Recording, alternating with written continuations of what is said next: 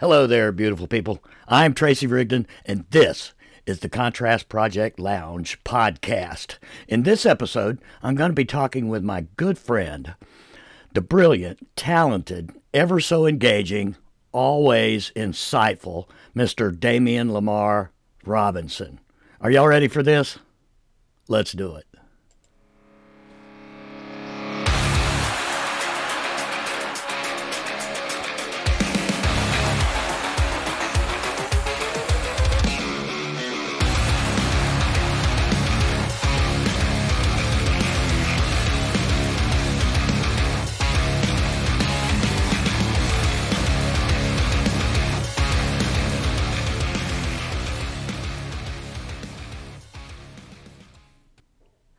So, Damien, it has been a long minute since I've seen you. Uh, you appeared on the Contrast Project back in Jacksonville in our studio uh, in seasons one and two. And since then, uh, you have taken a project that you talked about earlier on then during those days, uh, and you've stepped it up a notch. Uh, so, how, how the heck have you been? I have been exquisite. I've been good. well, that's one way to put it. but but quite busy. But quite busy, right? Yeah, in a good kind of way. Um, it, I've been doing a lot of uh, soul searching, a lot of um, growth and self healing, um, a lot of reading. And after leaving Florida and moving to New Hampshire, I kind of found myself here um, which was good, and that helped me That's to good. really fast track this project. So. Well, I tell you, uh, given the current climate in Florida, you left at a good time. yeah, I've been seeing that. Um, oh, I can't help God. but but keep a pulse. You know, obviously, a lot of my friends and family, and the majority of my uh, my base is right there in my hometown, yeah. Jacksonville. Um, so I see, I see what's happening in the news, um, and I think the world sees. more importantly, um, and I feel uh, like even with the with this material that I'm writing, it is it's definitely on point for what's happening in in the socio political climate for sure. I would definitely think so. And in the material that I've seen so far, you know, and I got to thinking about the exact same thing that you were talking about. I was like, well, you know, it, this is kind of a Nostradamus uh, moment here.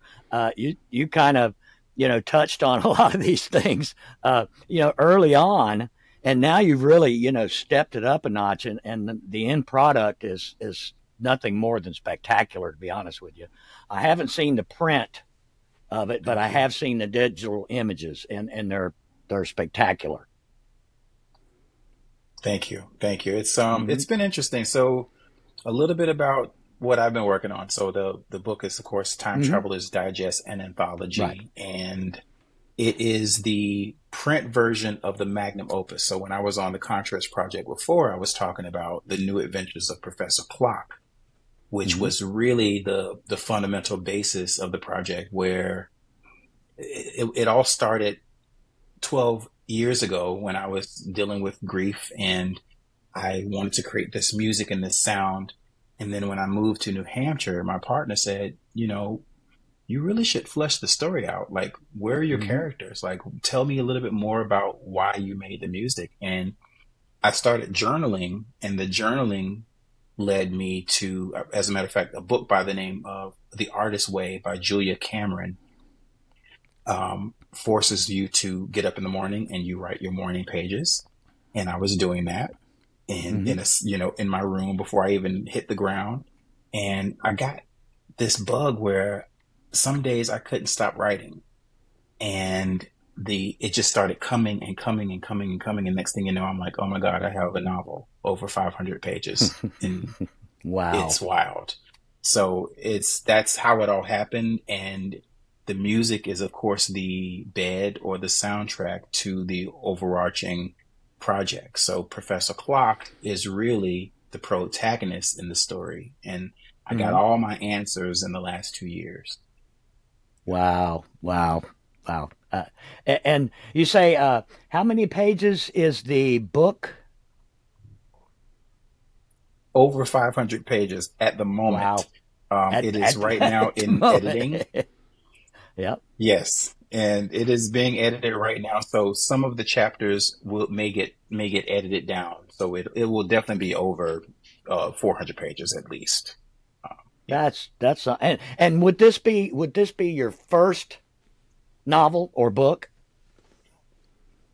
Yes, the very first time I've ever written something. Now, of course, I I loved creative writing in in high uh-huh. school, uh-huh. and I've always uh, I've, I've, been a songwriter for a long time. But writing a novel oh, yeah. that's a whole different world, you know. Sure. And I, I I think about all the times where I posted on Facebook, um, and I w- a friend of mine would actually say he pulled me to the side. He's like, "Listen, man, you you, you share some really amazing stuff on Facebook.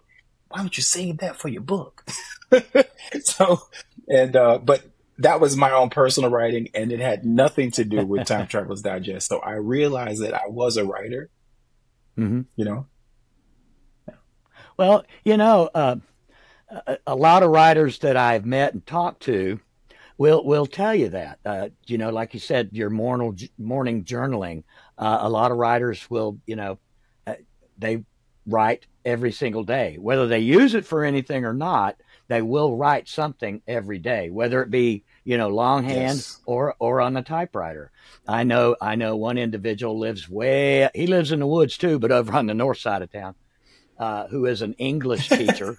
uh, he's a virtual English teacher. He does virtual classes online, and every morning he goes out. He's set up. He's got a shed out in the yard that it's set up kind of like a man cave, but it's his creative zone. Mm-hmm. He has he has one of those old Royal typewriters. He he doesn't use a computer out wow. there. Now when he when he does wow. the serious stuff, when he does the serious stuff, of course he, you know, relies on his laptop and that kind of thing. But he goes out there to his shed with his coffee. He's got a coffee pot out there. Goes out there in the morning, has him some coffee, and taps away at that royal. Every day, and, and like like I'm sure he does day. it every day because it's every that's, day. that's what we have to do. Yeah. Mm-hmm. Well, uh, mm-hmm. and you know, uh, Tim Gilmore, he has told me the same thing that he writes well, and he teaches uh, literature. So, I mean, he's in the thick of it like almost every waking hour. and he's written yeah. more than, tw- yeah. I think, 22, 24 books. Uh, mostly, most of wow. his books have to, yeah, most of his books uh, have to deal with things that have happened in and around North Florida. Uh, a lot of history type mm-hmm. things, and they're all good. Uh, I mean, uh, he's written about Otis Toole and some of the old uh, ha- uh, houses in the area, some of the rich families around the turn of the century, some of the old whorehouses in Jacksonville. I mean, he's written about everything. He's written about everything, and and and all of his books are available on Amazon, and and and I mean, he does pretty good with it. I mean, it's not like. Uh, you know, he's selling novels like Stephen King. I think he's written like 60 novels. yeah. Yeah. Yeah. I was talking about uh, tonight over dinner, talking about Stephen King, one of his writings, uh, 112263, uh-huh. which is about uh, JFK. And, uh, and that uh, deals with mm-hmm. time travel, oddly enough. So we were having a conversation over dinner about that as well. So, yeah. the joys of being a writer. Yeah. Yeah. Uh, storytelling. Um, and you know, uh, I don't know if the, do they have any uh, in your area up there in New Hampshire. Do you have the opportunity to be around other writers, or you know, be in groups with other writers, or do they have like story slams up there, that kind of thing, like uh, Barbara Colacello does here in Jacksonville? Yeah, I, I, wish, and and I'm I'm sure they exist, but where I am, I'm in a very rural part of like right in the middle of the the state. Um, about an hour or so north of Boston. Um, so if okay. I have to get, if I want to get immersed in my culture and immersed in art and music, and you know, if I want to see a major concert, I'll take that drive down to Boston, and it's worth it. But um, oh, where I am, I'm sort of like in this little bubble um, on about four acres of land, surrounded by woods, yeah. little house on the hill, and it's you know, I just saw a raccoon tonight. I see turkeys quite often, and there's deer, and yeah you know, I'm in I'm in the country, and it's it's it's very conducive for me as a writer. So I'm I'm enjoying it.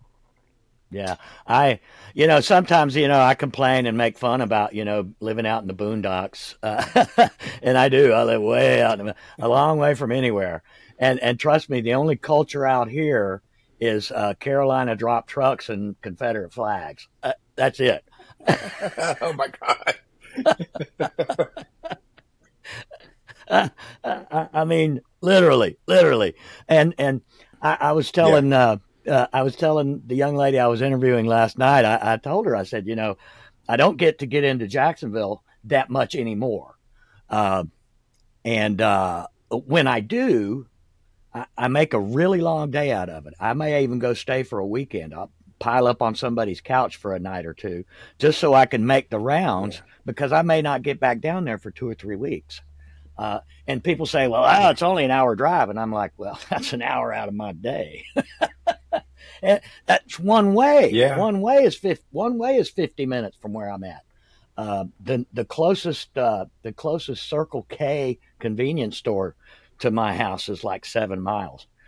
So there's nothing out here. Yeah, anywhere for uh, me, it's a it's about a 30 minute drive anywhere for me. Yeah. So yeah, yeah, yeah. I, can, and, I completely and, and I really do, I really do, I really do enjoy living out in the woods. Just like you say, you you do get close to nature. Every morning, I go sit out on the back porch and talk to my cats, and and and it's it's a it's an everyday thing to go out there in the morning and work in the yard because it's such a big yard.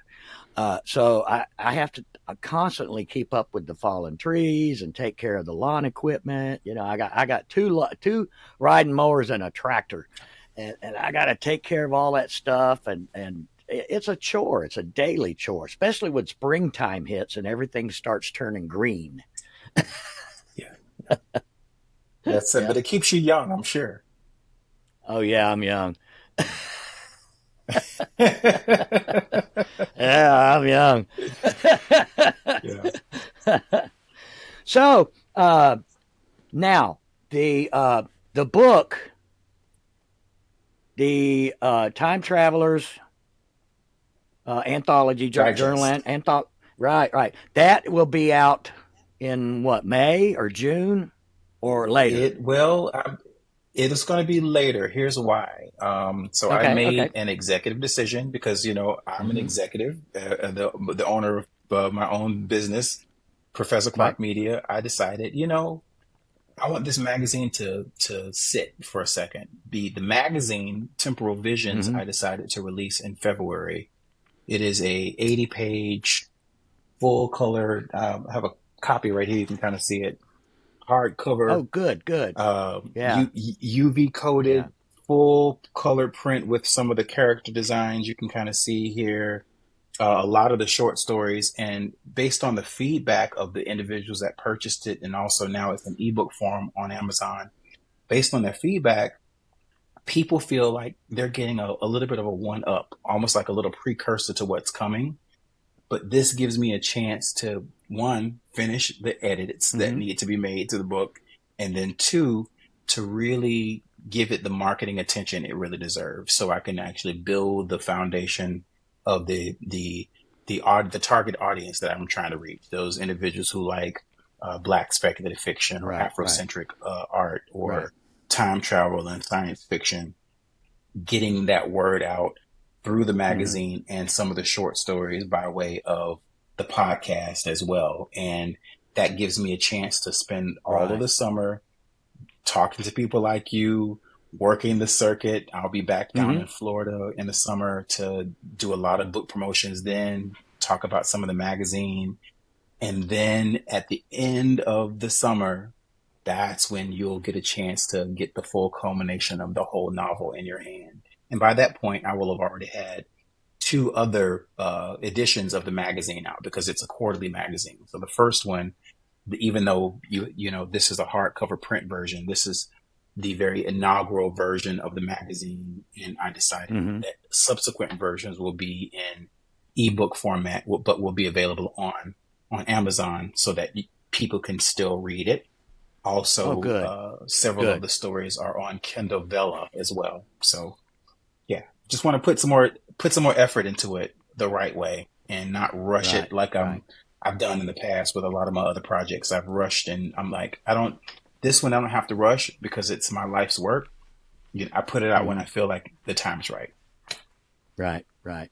Uh, and, and, you know, uh, that that's actually very smart marketing for uh, um, you know a smaller you know entrepreneurial venture. Uh, it's smart marketing to to release bits and pieces, breadcrumbs, breadcrumbs uh, for yes, people to yes. follow. It, it's it's smart marketing. Uh, I I have been lazy in doing the same for my stuff. Um, but here recently, now that I've started using the Riverside platform, I can I can bust up the videos into small pieces, uh, and and all the audio and all the transcripts are downloadable, so I can use all that. And now, actually, I'll be honest with you. I'll be honest with you. I feed some of this material into that uh, uh, Chat GPT, the the Open AI. I feed some, and uh, some of the stuff that yeah. comes popping back at me is mind blowing. I don't know if you've played with it any. Some of it is way off base. Oh yes, but but but but some of it is pretty accurate. I mean, it just pulls off of Google, but then it's it's like puts together little stories that have nothing to do. I was looking up. I've been looking up people and stuff like that on it, and and and man, some of that stuff is just out there. It's far out there. It told me that you yeah, died in a yeah, car crash a couple. It told me that you died in a car crash a couple years ago. I'm like, I don't think he did. In another timeline. Here there was a time hop. Yeah, yeah, there was a time hop there. I guess I don't know. Uh, oh, and I did I did one on Shelton the other night too, and we were talking about it when we did the did the podcast. Uh, I read it to him. He's like, "Oh, that's partly true." That's crazy. It's crazy. Yeah. I, oh, but I'm I, having. I'm a fan. I'm having fun with it. Yeah, it's fun. I I, yeah. I find I mean, it. That's all you can. It's do. more.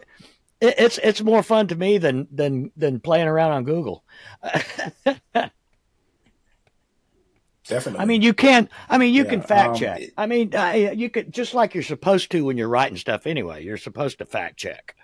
So, I mean, I look at some of the opening lines on some of these things that I pull up and, and then I fact check. And usually when it brings up a story for me, like I, I, I put in there, what if Shakespeare were to read about Noam Chomsky? Shelton Shelton was being a wise ass and he brought that up. So I put it into the chat and it it spit out some horrendous stuff. It was it was it was actually hilarious, most of it. I mean, you know, I was like, "Are you kidding me?" I sent it to him and I thought he was going to spit his coffee out. yeah, it's it is a powerful tool, Tracy. Um, mm-hmm. I, I, tell you, I I personally use Chat GPT for for marketing materials, and um, mm-hmm. I have had sure. it it I I feel like it is like to me having a powerful assistant who I can say, "Hey, I got this idea. I need you right. to do this, and I need you to do this, and then I want you to do this." And then it outputs all of this stuff, and then I go, "Wow, that's really good." Now mm-hmm. do this, and then it goes this, this, this, and then it gives you a real good fundamental basis, of course. And I, mm-hmm. I tell ChatGPT, uh, don't use that word again. I don't want to ever use any of that word in any any of my marketing materials. You know, uh, one of the words was enigma and amalgamation. You know, it kept putting that word out all the time, and I'm like, I don't want to hear that En- all the time. Enough already. Um, but it's it is an enough already, right? It's a powerful tool, but it's just that. You know, um, mm-hmm. I wrote about it in on my blog because I I am sort of an early adopter when it comes to new technologies and that sort of mm-hmm. thing. And I wrote about it where ChatGPT has a little bit of a, a little bit of a, how can I say this? It's, it's a little sarcastic because I, I was, when Some I was creating yeah. the magazine here, you can see this is the back of it. That was all mm-hmm. AI art generated. I didn't use ChatGPT, but I used Midjourney, and I have a, a, a business license with Midjourney that I can actually sell the material. And I mm-hmm. asked ChatGPT, I said, well, why is it that every time I input something, the default image is not a person of color? And ChatGPT, Chat, ChatGPT said, well, the it, apparently the programmers who are developing Midjourney didn't make it a priority in their programming. So that goes to oh. say it talks about the data sets and how a lot of their uh, a lot of the material that is built in AI is really because it's a machine learning what we yeah. want and what we you know what we're prompting. It basically said that the the data sets are from individuals who are not people of color, who are white people that are programming, and they're just not including people of color. So by default, How about you don't that? get that. So I have to train wow. the the the bot to give me my images in with of people of color, of whether it be Indians or you know people of uh, Asians or or even African Americans, and right. um, because you input versus output, but you know that's what sure. it really comes down to. So I, I find sure. it interesting. Yeah, I I haven't myself uh, played around with much of the uh, AI generated art other than a couple of the phone apps. Not nothing serious, but yeah, a couple of the phone apps. Yeah, you know, that which are nothing more than basically filters.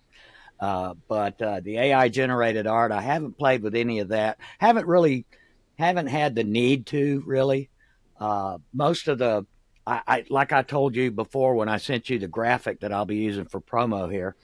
Uh, most all the graphics that I use just for promo stuff very basic. I use I use basic and primary colors, uh, uh, and and they're all pretty much all of them are. I'd still do some stuff with Photoshop, but not as much anymore since I started playing around with Canva, and I've been using Canva now for a couple of years. Uh, and so at the yeah. account that I have at Canva, I just got that thing loaded up with all kinds of templates that I pre-built. And so I just drop in images yeah. whenever I need them. Yeah, I drop them in when I need them and, and just go with it. And usually what I do is I size my images, uh, the ones that I use for promo. I just size them basically in two different sizes. One size that'll fit YouTube thumbnails, uh, and uh, which which you can use anywhere else too, for that matter. It just gets resized on Facebook anyway. And then the other is uh, I uh, use uh, format them to 1080 by 1080, the size for Instagram posts. And those uh, yes. those same thing. You can use them practically anywhere, and they'll resize to the frame. So, uh, yeah, I usually I, will make two images of the same same thing. One is a YouTube thumbnail, and one is a Instagram post image, and I use them both interchangeably across all the platforms. So, and, and it makes it easier and streamlined. Yeah, if it, if it works, it works. Um, for yeah, me, how yeah. I got involved with Midjourney, as I was writing, um, I got to the point where I had written all of my character profiles, and in my mind, mm-hmm. I knew who Demetrius the Wise, how he looked. I knew who how Amara Eden, one of the other students, I knew how she looked, and I was curious. And I, my curiosity is what really led me to Midjourney. So I started creating these prompts. I originally used Wonder Art on the phone. Okay, I was I've seen that prompts. one. And then mm-hmm. when Midjourney, yeah, when Midjourney came back out, I took those same prompts and I plug, plugged them in into Midjourney and was blown away about oh, really? why I did this. And then I looked up, you know, here in January, and I was like, okay, I have so I have literally, I have over two thousand, maybe three thousand images that I've rendered that I haven't even published. And I'm like, what can I do with this? How can I frame these images around this story and use this to be able to convey the story because we do live in a very visual society. We people mm-hmm. like to visually see things. Uh, there, are regrettably, a lot of people don't want to read. We'll rather text the emoji or we would rather just see an image before we read. We would rather see a video before mm-hmm. we actually read something. So right. that's why I sort of led with the magazine first. It does have in the magazine, it's got short stories.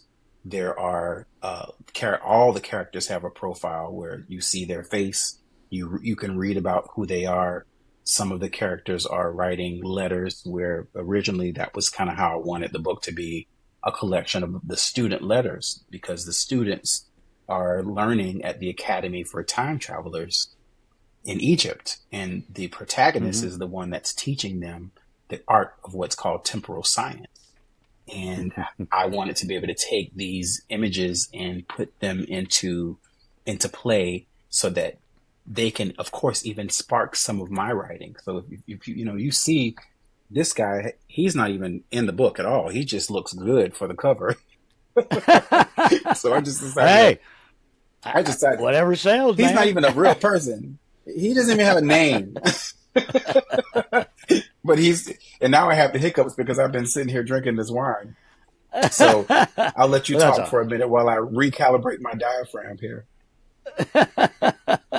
well, yeah. Uh, uh, as uh, as we as we move forward here, um, uh, you say that uh, you know, of course, you've uh, decided you're going to be coming down to Florida for like I guess a, a, a kind of a book tour, um, promo kind of tour, and I'm sure a, I'm sure a soft vacay as well. catch up with some friends and family while you're down.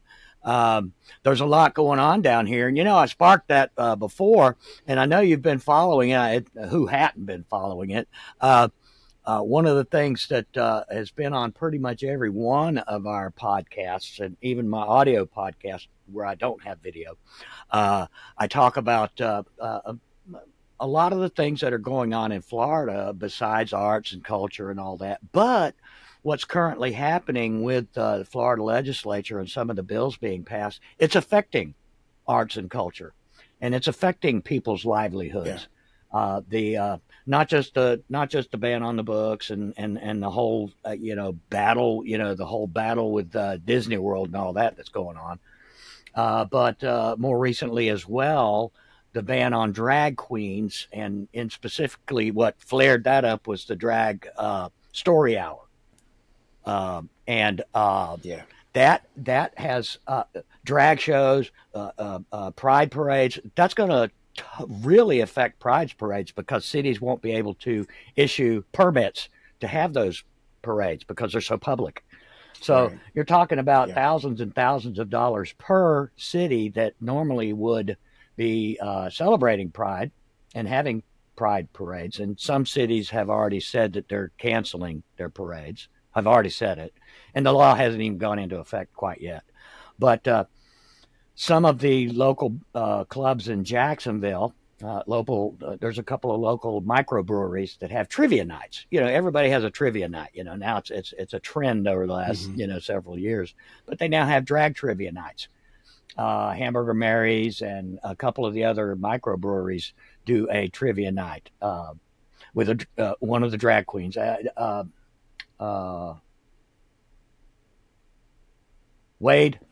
She she she hosts one of them. Oh yeah, uh, Carissa Wade. Yeah. Yeah, Carissa T. Wade. She she hosts one of them. Mm-hmm. Uh, but now the the brewery that has her every week, and, and it's like every I think Tuesday or Wednesday night, something something like that. You know, if I'm wrong, forgive me.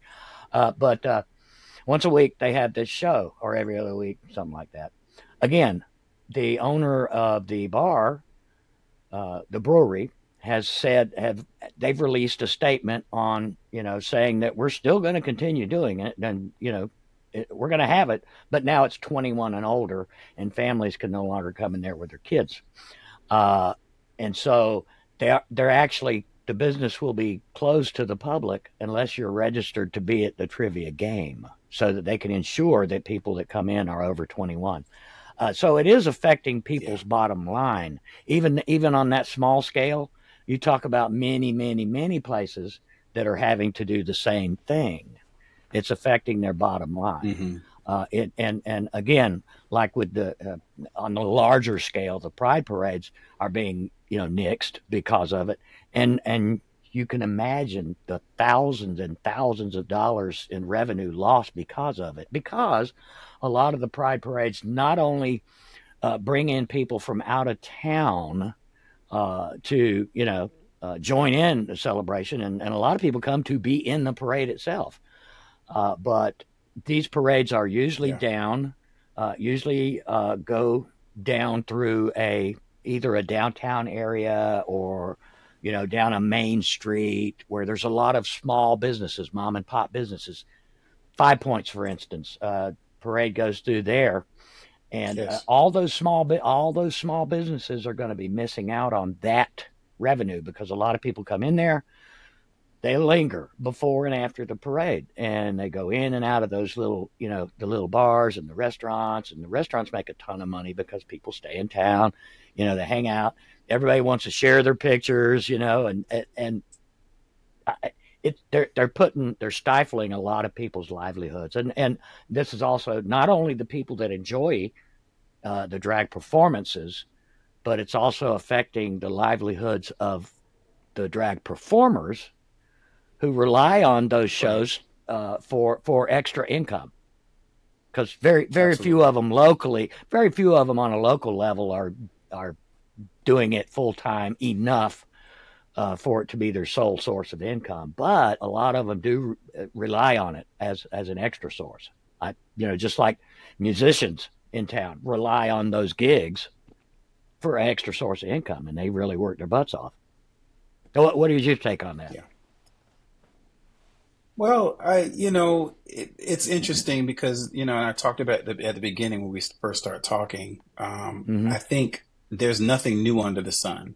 And no, going back to, to my book, of course, you know, I'm mm-hmm. trying to make it all about my book with Time Travel oh, yeah, yeah, Digest. Yeah, um, my, my why literally deals with the same thing. So if we would just let's, for a, a quick moment, let's travel back in time to mm-hmm. the year 52 BCE. So that's 52 mm-hmm. years before the birth of Christ.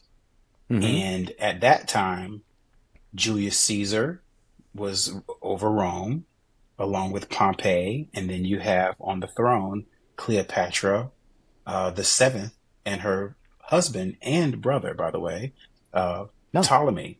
They yeah. rule the throne at the same time, the same information, the same type of uh,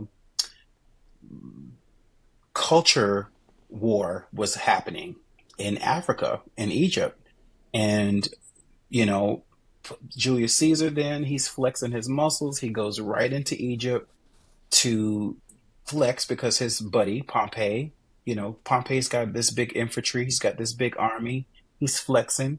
So he goes there to Egypt not only his own land to figure out where Pompey is. And Cleopatra says, "Oh, by the way, y- y- your boy uh, Pompey, here's his head, and here's his ring to prove it. He's not here." the reason I brought all this up, right, right, right. It, that right. So during that same time, when Julius Caesar arrives, the Library of Alexandria, which is actually where the conflict resides in my novel, library, books, what happened to the library? The library was burned. But history, if you, everything that I've read when I was doing my research for this book, there's no definitive answer on how the library was burned. Some say Julius Caesar did it.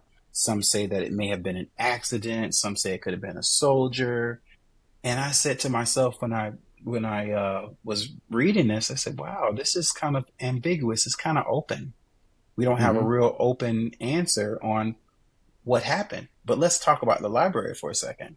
And, and I'll bring it back to how it matters today. Sure. The sure. Library of Alexandria, at that time, there, if you think of uh, here's Alexandria, and you have the at the tip of Africa, the beginning of the top of Africa, you have this little horseshoe, and people would drive their ships into the great harbor. In the harbor, it was the the largest harbor.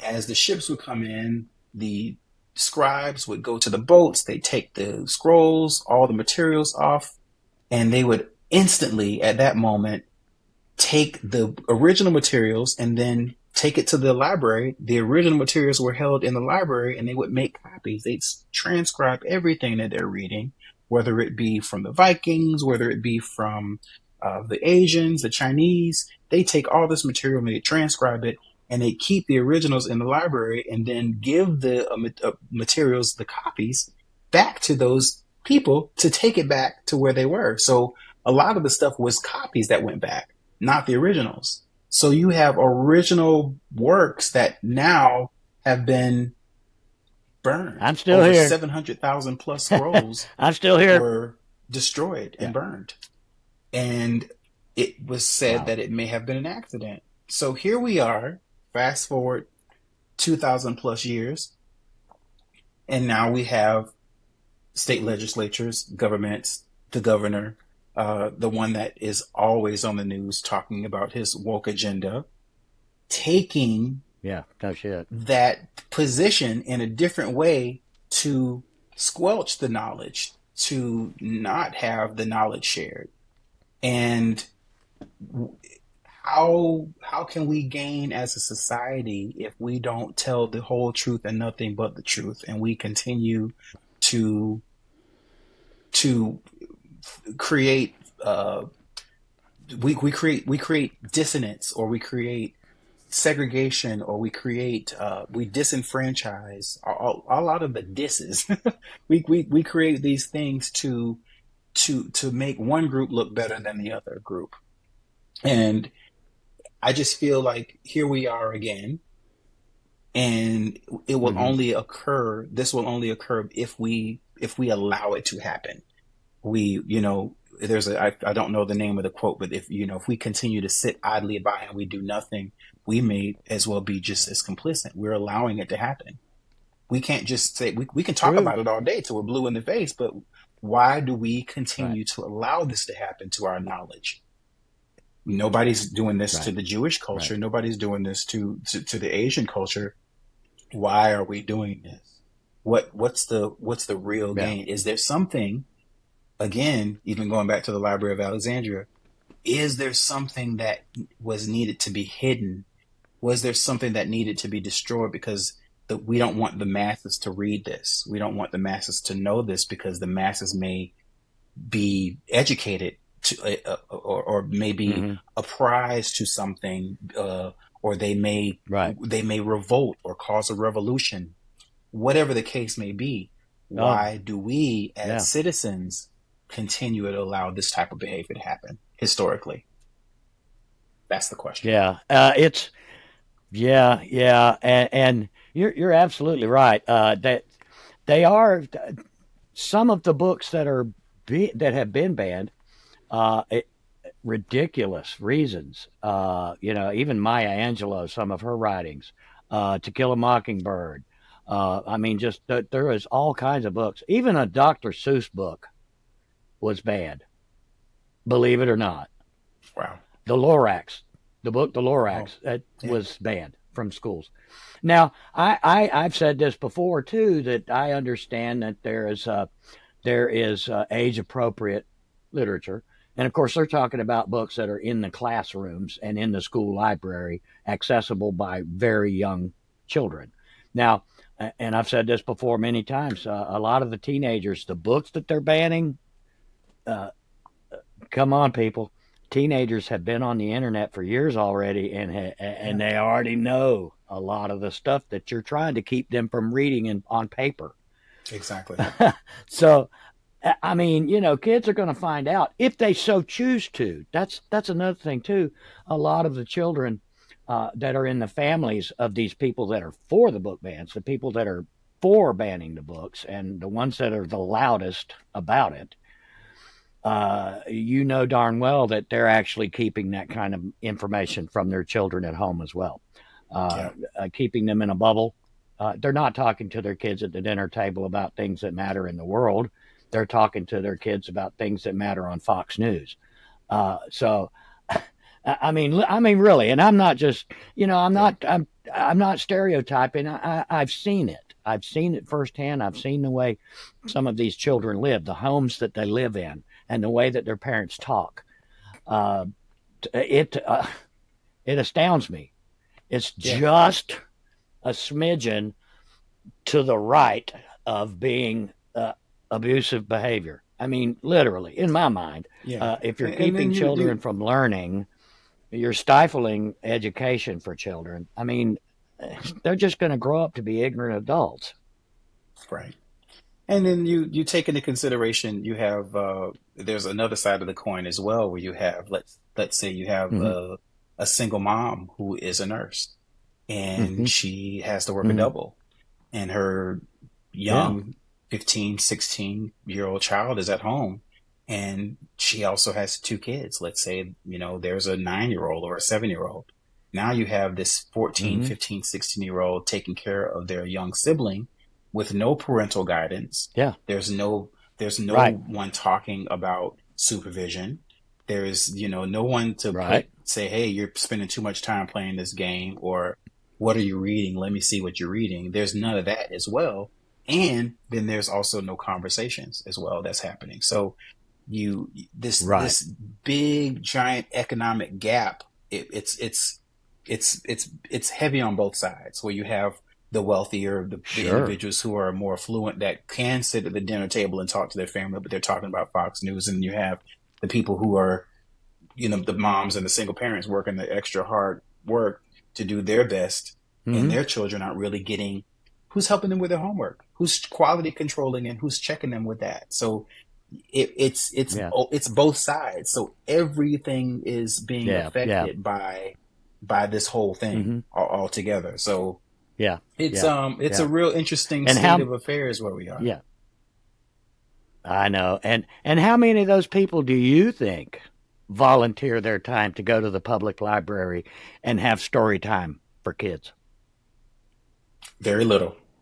If if uh, if any. Uh, the loudest ones are the least involved. Yeah, exactly. I mean, really, yeah. really. Well, I tell you what, uh, Damien, I've enjoyed this conversation with you. I'm going to let everybody know about your project, about your book, about your Thank ebook, you. the quarterly ebook. Um, we're gonna. I, am gonna get a hold of all the links and make sure that they're in all the descriptions on our YouTube channel, Facebook, Instagram, and Twitter. Uh, and uh, we'll just uh, we'll just spread some love for you. I appreciate it. I appreciate you having me on. It's great to oh, catch up. Bet. It's good to see you.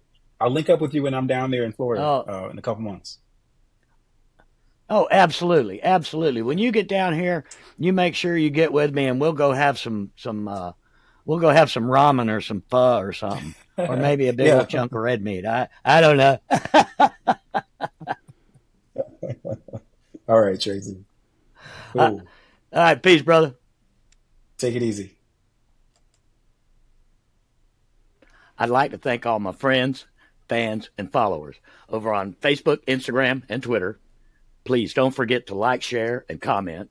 And on our YouTube channel, like, share, comment, and smash the subscribe button. Don't forget to ring that bell so you get notifications whenever we have a new episode come up. And don't forget that the podcast itself, the audio version, can be streamed on all major streaming platforms.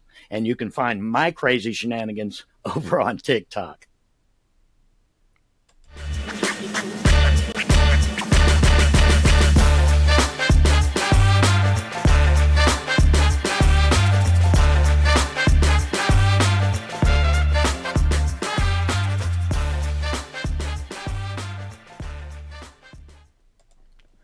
In my closing thoughts, I wanted to talk about, you know, let's let's back it up just a little bit.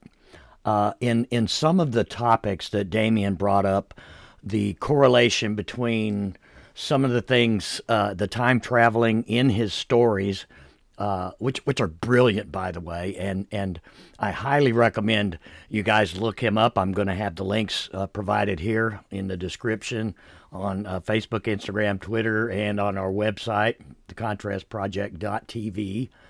Um, the the artwork is nothing less than spectacular. Some beautiful work. He's put a lot of time into it, and the stories are so imaginative and yet so insightful. The correlation between uh, time travel and and and uh, days gone by, the past, and some of the things that we're seeing today. And we talked about that. We touched on that close to the end of the episode there. Uh, the burning of the books, uh, the the uh, stifling of education, keeping people from learning, and that is definitely something that we're dealing with in modern day uh, times. Not not just not just worldwide and in third world countries where we know that a lot of that has been going on forever and ever, but but it's it's happening in the United States now, and it's something we should always fight for. Is the right for uh, adequate education. History is history. whether it's uncomfortable. If, if, if, if history being taught is not making you uncomfortable, then you're not learning from it. And we're destined to repeat that that we don't learn. So, anyway, in the meantime, be vigilant, be careful, be safe. And in the words of Jerry Springer, take care of yourselves and each other. Until next time, peace.